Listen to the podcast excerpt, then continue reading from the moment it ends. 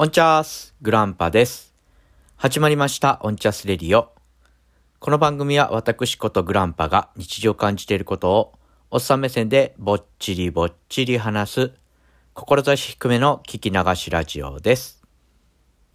えー、本日はですね、えー、先ほど、えー、Amazon プライムにて、えー、何だったかな、日暮らしの木、えー、というですね、えー、まあ、いわゆる時代劇、えー、の、えー、映画を見ました。あ役所広司さん、えー、岡田准一さん、えー、などなど、えー、豪華メンバーで、えー、作られた作品です。が、あ特にですね、この内容についてはあ触れませんあ。ちょっと触れるかもしれませんけども、えー、それを見てですね、思ったことについてちょっとお話ししたいと思います。えー、それでは早速参りましょう、えー、本日もよろしくお願いします。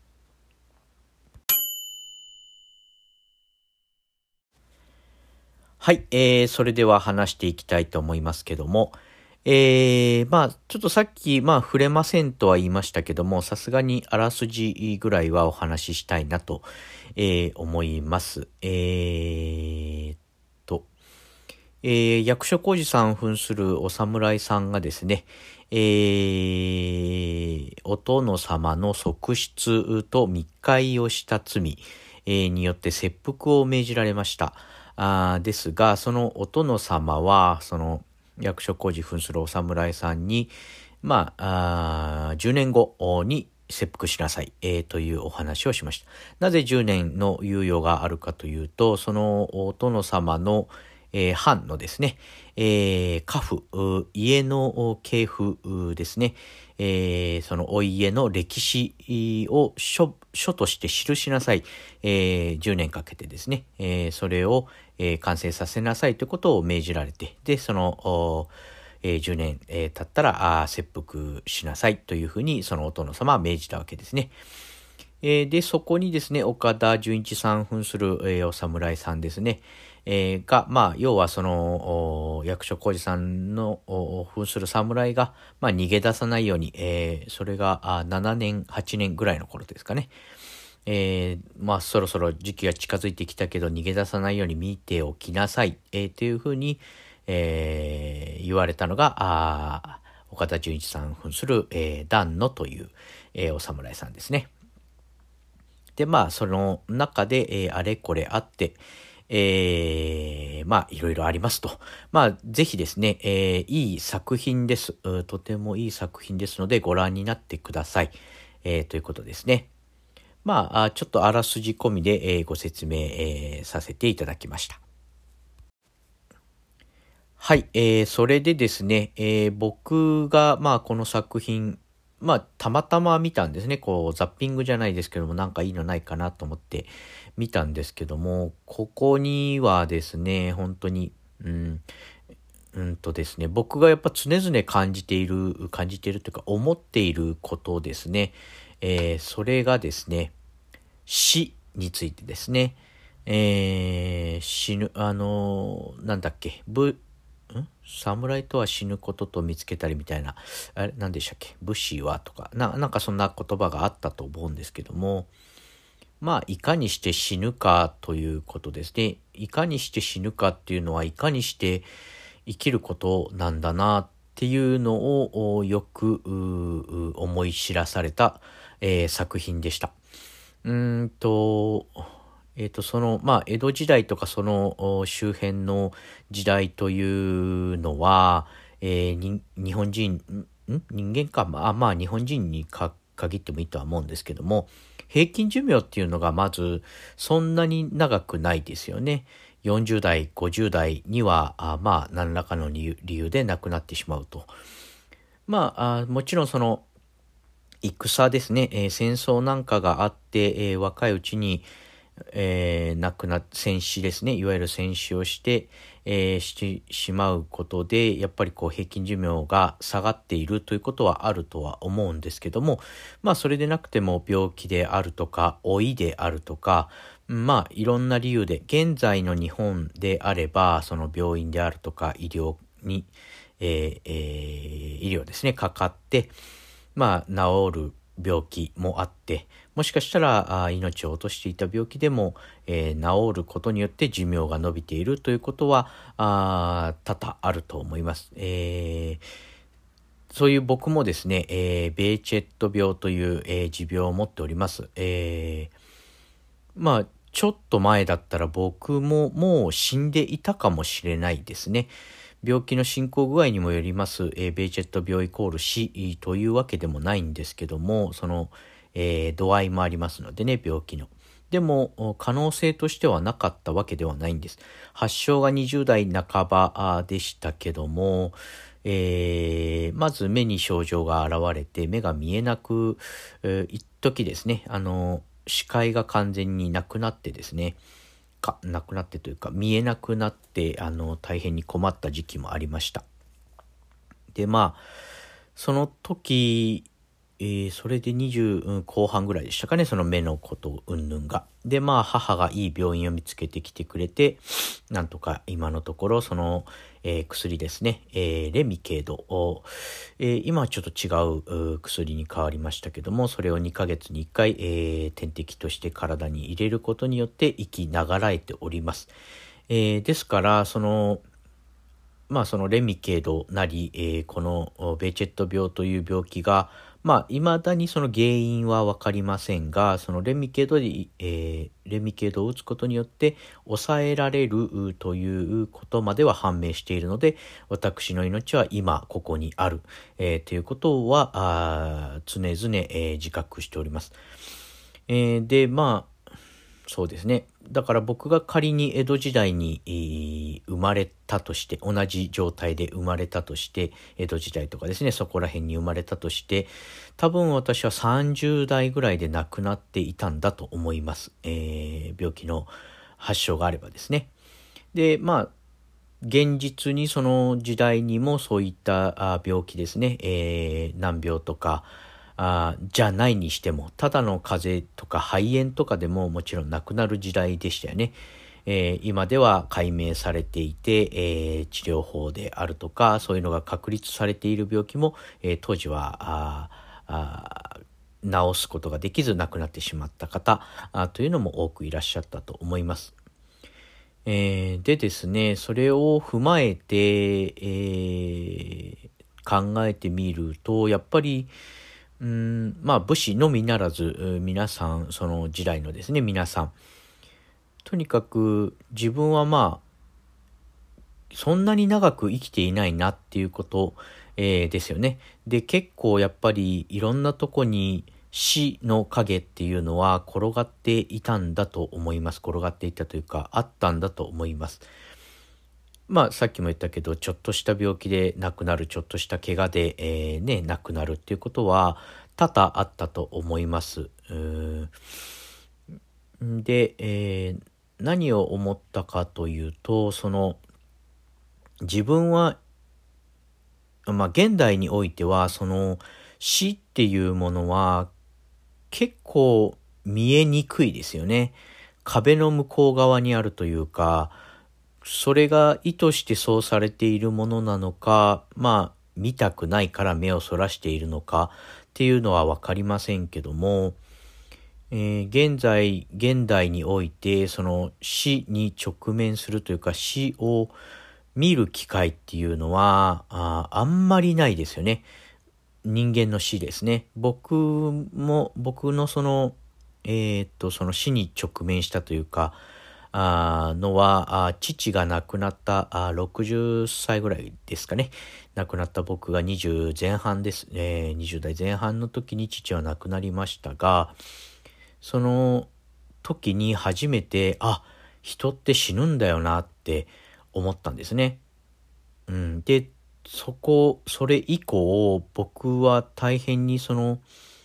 死ぬということについてとっても考えるようになりました。で、その数年後ですね、えー、に自分のそのベーチェット病という病気が発症して、えー、調べていくと、まあ死ぬこともある病気、えー、治療法の確立はされていないということで、やっぱりより自分は、あ、死ぬんだよなっていうことについて考えて、えー、生きてきました。この年になるまでも。ことあるごとに考えてきました。で、うーん、自暴自棄になった時もありますし、うん、それを見直した時もありましたし、うん、でもやっぱりなるようにしかならないんだよなっていうのが、まあ今ですね。だから、うんと、なるべく長く生きようとは思いませんけども、なるべくこう、うん、よく生きたいなっていうことは思います。もちろんできない時もありますけどね。あの、願い意地悪なもんで人に意地悪をしたりっていうこともあったり、なんかね、不誠実なことをしたりすることもありますし、でも、それでも人間らしく生きていて、いけているのかなと思います。喜びますし、悲しみますし、笑いますし、怒りますし、うん。で、まあ、あ幸いなことにですね、えー、妻も、あ、違いますね、えー、妻になってくれる女性もいましたし、えー、息子もできました。えー、で、やっぱり思うことは、まあ、この、えー、日暮らしの木ですね、えー、その時代に生きていた人たちも、まあ、その、え、ー、と、結婚して子をなした段階でもう30代、えー、半ばとかだったと思うんですね。まあちょっと早いかな。もうちょっと早いかな。でもまあ生きていたとして、まあ平均寿命が40歳、えー、45、6歳なのかな？ぐらいだとして、まあ間もなく死ぬわけですよね、自分は。で、いかにして、えー、後世の、えー、人たちに、えー、自分の生きた証を残すか、うん、残すかでもないんですね。でも、やっぱり、えー、よく生きたいっていうところは、あやっぱりあると思うんですね。息子に対して良いところを見せたいという部分はある、あります。僕にもですね。で、当時の人たちも多分、そう、まあ、農民の方たちはすいません。ちょっとわかりませんけども、でもやっぱこ、ここで、綴られていたというか映画であった武士、武家の話ですね、に限って言えば、とてもその誇りを持って、えー、生きるということに大変こう、重きを置いているかというですね、えー、というところが見えたように思います。はい、えー、ちょっと、もやもやっとしてきましたけども、まあ、要は、死が近いので、えー、自分、という存在にとってですね、あの、その時代の人たちにとって死というものは大変に近いものである、えー、ということが、あまあ、いかに生きるか、あということにとてもこう、うん、考えさせるというかですね、うん、いかに生きるべきかあというところに、えー、やっぱりですねその目が向くんだと思います。で、えー、当時そ、その時代の話ですね、江戸時代とかそこら辺の話でいくと、あ、ちょっとごめんなさいね。ちょっと話が前後しましたね。えっ、ー、と、現代でいくと、そこに目を向けることっていうのがあんまりないですよね、やっぱり。えー、それはや、なんというか、日々忙しくしていることで、えー、まあ、目を背けるじゃないですけども、そこに意識がいかないんですね。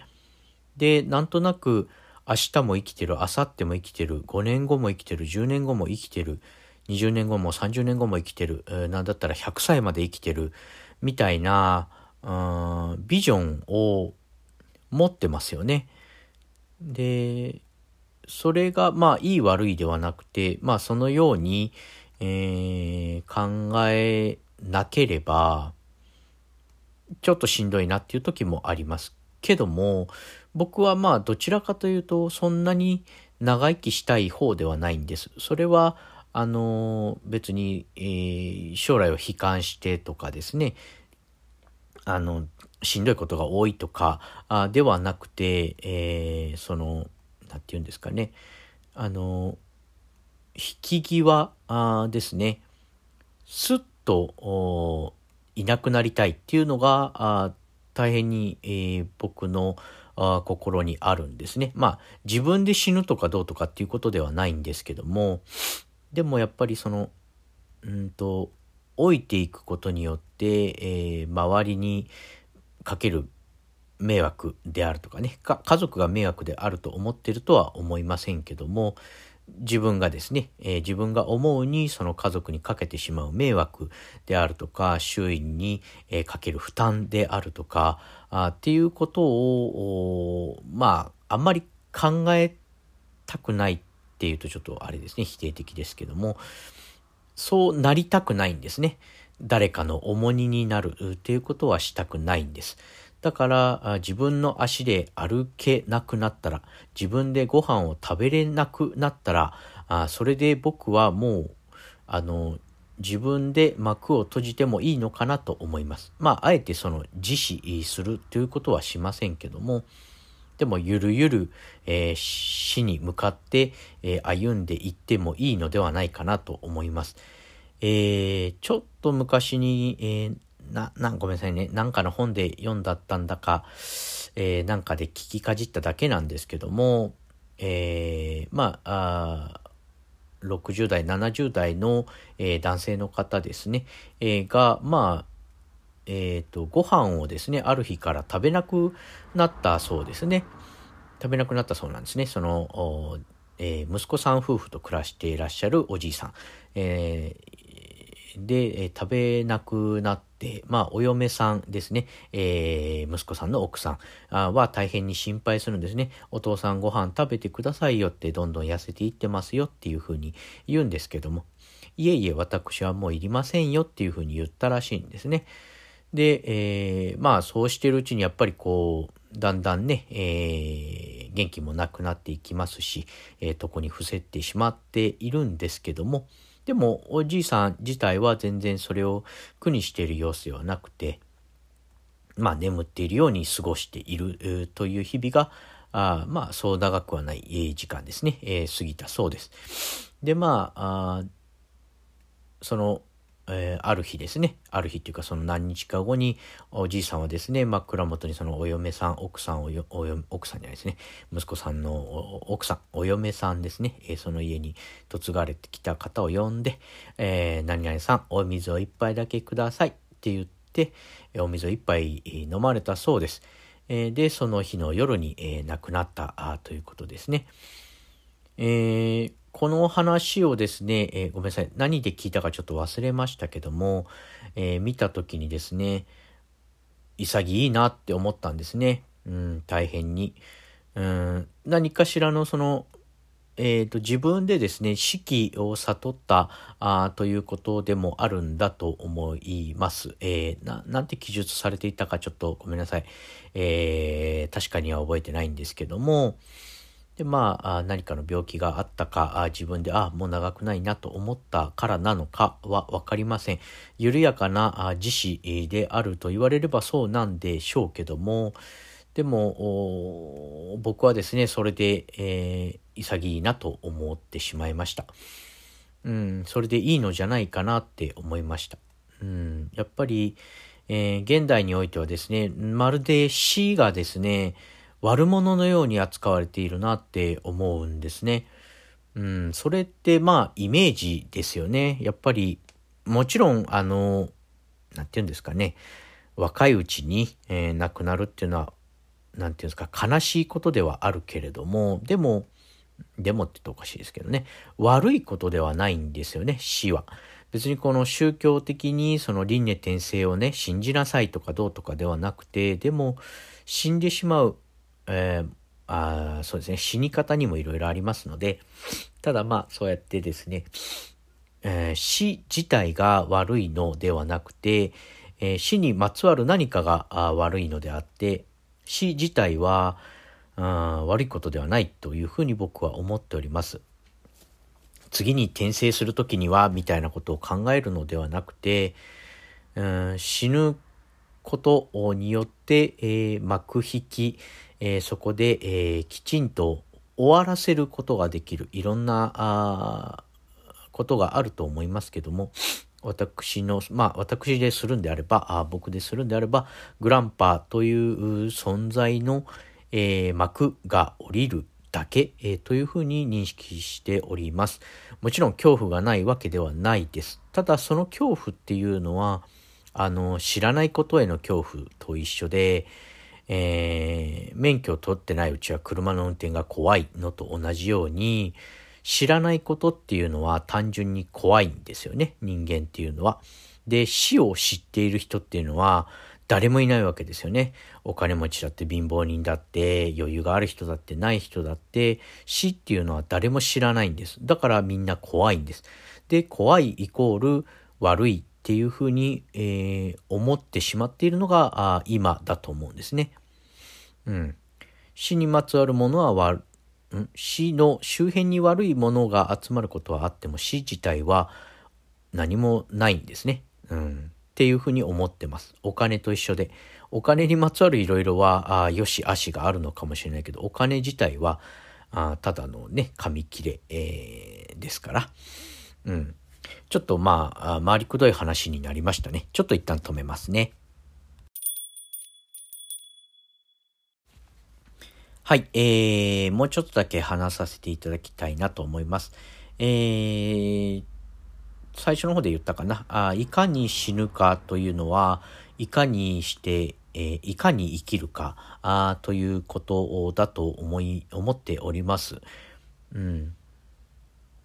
だから、あそうですね。この、日暮らしの木という映画の中では、その日暮らしって何で日暮らしかっていうと、その日暮らし、えー、ということですね。10年という与えられたあ期間の中で、いかにしてその、まあ、家父ですね、お家の系譜を、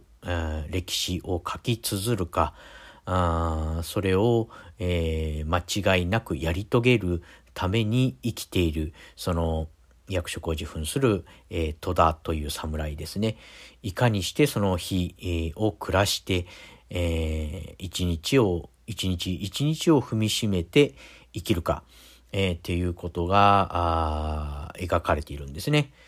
で、えー、一方振り返ってみて自分の生活、うん、どうかなって一日一日、えー、踏みしめてできているのかあということを考えると、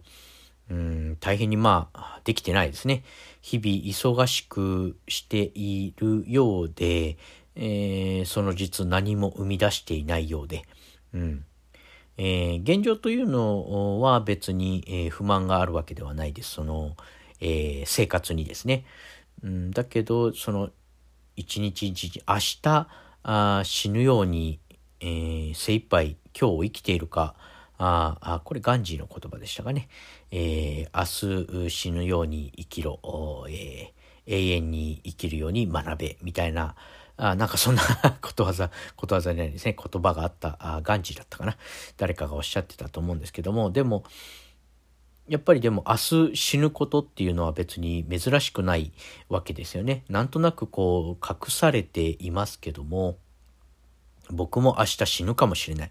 パタッとある日ね、死んでしまうかもしれない。で、そうした時に今日という一日を後悔してませんかって、えー、言われたら大変ですね、えー、そんなことないですね。後悔しております。で、えー、役所広司さん扮する戸田さん、戸田という侍が、えー、切腹、これネタバレになりますかね。まあ、あ切腹を命じられてですね、えー、奥さんと話をするんですね。えー、いわゆる死に装束に着替える前かな。えー、良き夫婦であった、あ良き子も残せた、えー、わしに悔いはない、えー、その他はどうだ？みたいなことをね、聞くんですね。で、奥さんの方も、私には悔いはありませんっていうふうに、えー、答えます。えー、そこはですね、日本の独特の、えー、空気感ですよね。あなたが死んでしまうことはもちろん悲しいんだけれども、それを悔いていたらあなたは、あいい心地で、えー、この家を去ることはできませんよね。だから私は悔いがないと答えます。えー、という空気ですよね。うん語らずともそこに流れるこういうのは行間っていうのかな、えー、空気ですよねやっぱ空気ですね、えー、流れる空気によって、えー、なされる会話ですねうんこれをよく感じる映画でしたねあだからとってもいい映画だと思いますすべ、えー、てですね言葉にして、えー、はああ、ごめんなさい。ちょっとブレましたね。それはまた別の機会に。えー、ようですね、その、死に際して、えー、ああ、いい人生だなって、いい人生だったなって思えるかどうかは結構大事だなと思います。あのー僕のその父の亡くなった時にですね、え大変に多くの方に来て、えー、いただきました。その、えー、お葬式じゃないですね。お葬式でいいのか。には本当にたくさんの方が来てくださってですね、えー、家族としてはあ父の人生良かったんだなって思ったんですけども父自身がですねどう感じていたかっていうのはあの、当時の僕は、あちょっと父と話すにはちょっと若すぎてですね、あんまりそういう深い話ができなかったですね。うん。だから、父がどう思っていたかはわかりません。けども、まあ、翻、ひ、あの、翻ってじゃないですね。えー、そう、逆に僕がですね、亡くなって、な死んでしまった時に、まあ、葬儀に何人の人が来るかは分かりませんけども、その時に、えー、家族がですね、あの人は悔いなく旅立ったんだよって言ってくれるようなあ人生を送りたいなと思っております。それがですね、太く短くだろうが、細く長くだろうが、あどちらでもいいので、うん、すっとですね、自分の死期を悟ったら、すっと、えー、死んでですね、うん、あの人は悔いなく生きたねってえー、言われるようなあ人生を送りたいなと思います。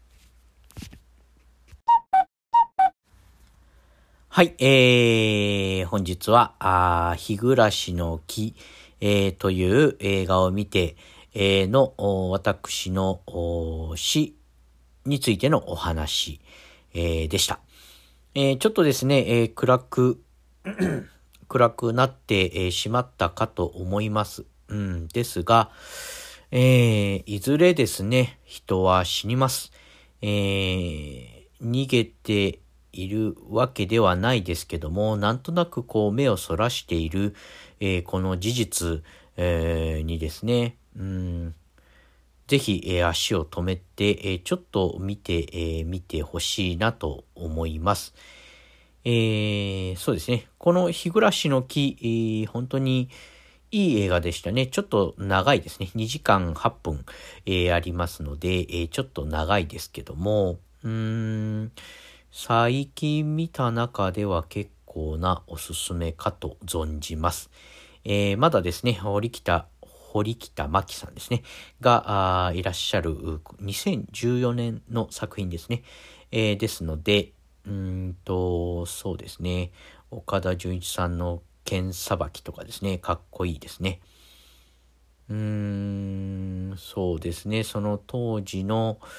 うん時代背景とかもですね、えー、結構あるのかなと。で、やっぱりですね、その、